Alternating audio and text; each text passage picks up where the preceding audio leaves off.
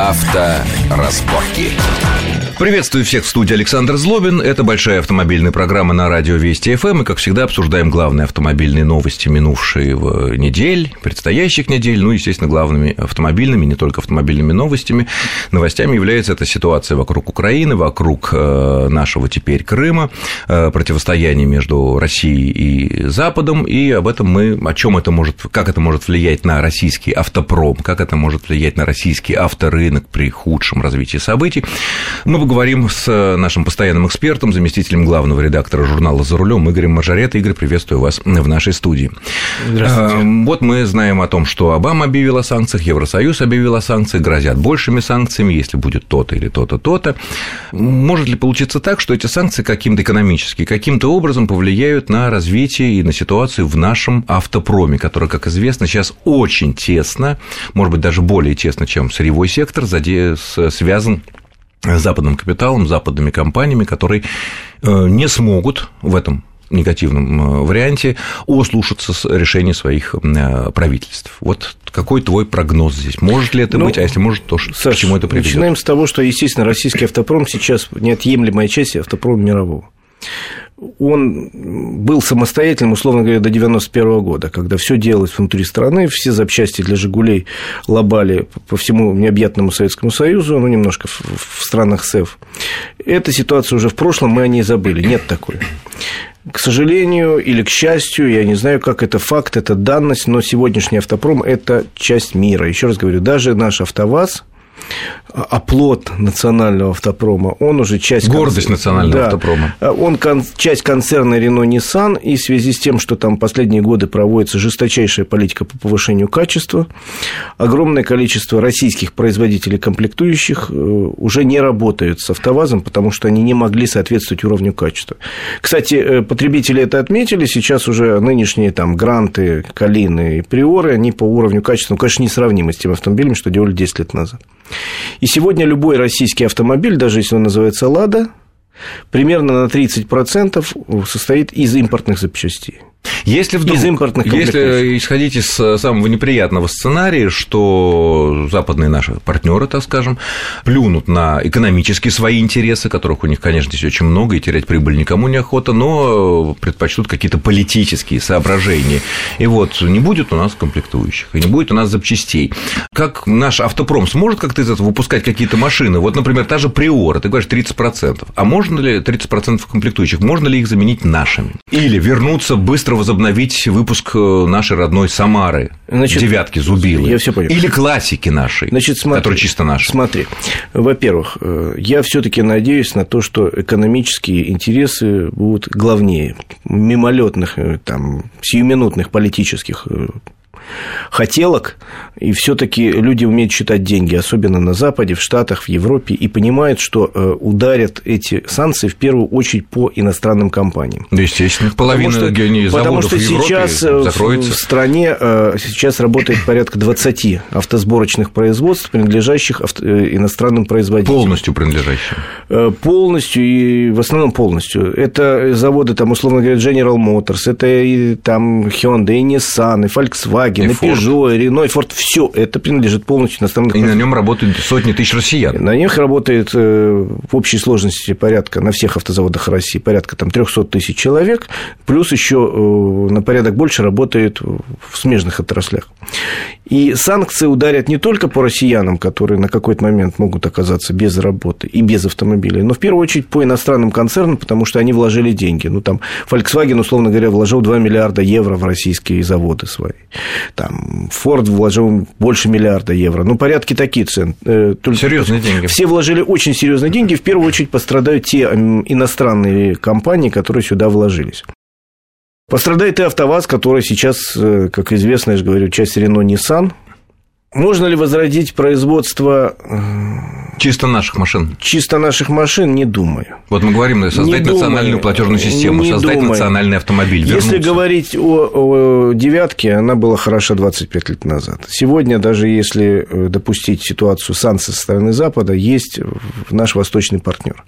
Во-первых, ни японцы, ни корейцы пока не заявили о том, что они будут так или иначе присоединяться к этим санкциям. Нет, вообще даже не намека, не намека, да. Все-таки часть автопрома – это японцы и корейцы, наша достаточно большая часть. И им будет выгодно. Им Они выиграют от санкций Запада, потому что они займут ту часть рынка, которая освободится от машин европейских и американских.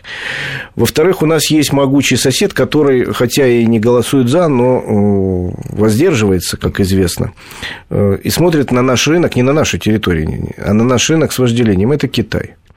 И э, я вам могу сказать честно, что будет, если будут введены санкции. Условно говоря, на сегодняшний день любой автомобиль Volkswagen, произведенный в Германии, примерно на сорок процентов состоит из комплектующих, сделанных в Китае. Даже германские Volkswagen. Даже германские а наши Volkswagen. Наши примерно так же. Так же. Да, дело в том, что концерн Volkswagen крупнейший производитель в Китае, имеет там огромное количество производств, и в том числе производство комплектующих, с которыми он работает, и очень четко отслеживает качество. То есть надо четко понимать, что есть китайские запчасти, которые идут на вторичный рынок, неизвестно какими путями, это барахло, честно говоря, а есть качественные запчасти, которые идут на европейский рынок, контролируются самим концерном. Их клеймо стоит и так далее. Ну, собственно, как говорят, какие-нибудь левые китайские телефоны и собираемые в Китае айфоны. Вот да, да, да, да, да, из той же серии. Так извините, у нас процентов сто телевизоров, которые, ну, не девяносто, которые продаются в России под марками там Philips, Sony, какой угодно, собраны в Китае. Вот. Придут китайские производители комплектующих тех же самых. Понастроят заводы. Вот. И, в общем, наверное... будут или будут производиться те же самые автомобили, но комплектующие просто... поменяются, страна происхождения, от чего, опять же, сильно пострадают европейские заводы, угу, с которых что-то идут, да. да. Либо, если, вот, допустим, крайнюю ситуацию, ее трудно представить, она абсурдная. Ну, не дай бог, конечно. Вот, не дай бог, когда действительно там эмбарго на поставки, все, тогда сюда просто придут китайские производители. Они сейчас уже достаточно неплохо чувствуют себя на этом рынке. Они по, у, по итогам прошлого года, рынок у нас падал, как известно, в прошлом году, а китайцы росли. Но они с маленького старта росли. Они с маленького старта, но они росли очень неплохо. И нынешнее поколение китайцев, конечно, их нельзя назвать суперсовременными автомобилями, но это уже не то барахло, которое было десять лет назад. То есть, в любом случае, получается так, что рынок... мы без новых машин не останемся. Рынок как наш... бы... Саша, а рынок... пострадают только да, рынок наш какой-никакой, но примерно шестой-седьмой в мире. И второй в Европе после Германии. Второй в Европе. С этого рынка никто не хочет уходить. В первую очередь, я разговаривал с руководителями предприятий западных в России. Они даже боятся не ситуации в России, они больше боятся действий своих правительств, ну, и ответных действий российского правительства. Логично. Потому что я говорил с одним из руководителей, он говорит, это будет ужас, если мне придется уходить отсюда, потому что назад я вернусь, а тут уже все будет занято. Китайцами. Ну, ну неважно, китайцами, китайцами, корейцами, нашими, корейцами, нашими да? ну, в общем, поэтому я сильно надеюсь на благоразумие тех же американцев и тех же европейцев, которые, кроме того, что кипят праведным гневом и обижаются на Россию за нарушение там, того, чего пятого-десятого договоров, но считают, что мы нарушили. Ну, да. Это вопрос обсуждения дипломатами. Но при этом, я надеюсь, что они умеют считать деньги, умеют учитывать еще и свои интересы и просчитывать перспективы. Из того, что ты рассказал, абсолютно очевидно, что наш авторынок, и мы, собственно говоря, практически не пострадаем. Ну, будем ездить на китайских машинах, да. А западные автоконцерны могут потерять, потерять огромные деньги. Для да. них это сейчас... Они не могут себе это позволить с учетом ситуации на авторынке в Европе, которая тоже стремительным образом по Америке там растет, но Европа стремительно падает. Ну что ж, замечательно, мы решили, потому что многие говорили, как же мы без новых машин, если так, если сяк. Нет, проблем с этим, ну, какие-то временные будут, но они не принципиальны, тем более, как правильно отмечено, Япония и Южная Корея нам всегда помогут, а это вполне себе современные машины, которые вполне прекрасно конкурируют и с европейскими, уж тем более с американскими. Другой вопрос. А что произошло с автопромом Украины? В девяносто первом году, когда Украина обрела независимость, мы знаем, там было, ну, довольно много относительно крупных автомобильных предприятий. Это знаменитый Запорожский автомобильный завод, который к тому времени начал выпускать уже даже не старые вот эти смешные ушастые запорожцы и мыльницы, он начал выпускать относительно современную Таврию, которая, ну, я бы сказал, такая немножко уменьшенная копия девятки на тот момент. Ну, поменьше машинка, но переднеприводный, нормальный двигатель, нормальная печка и так далее.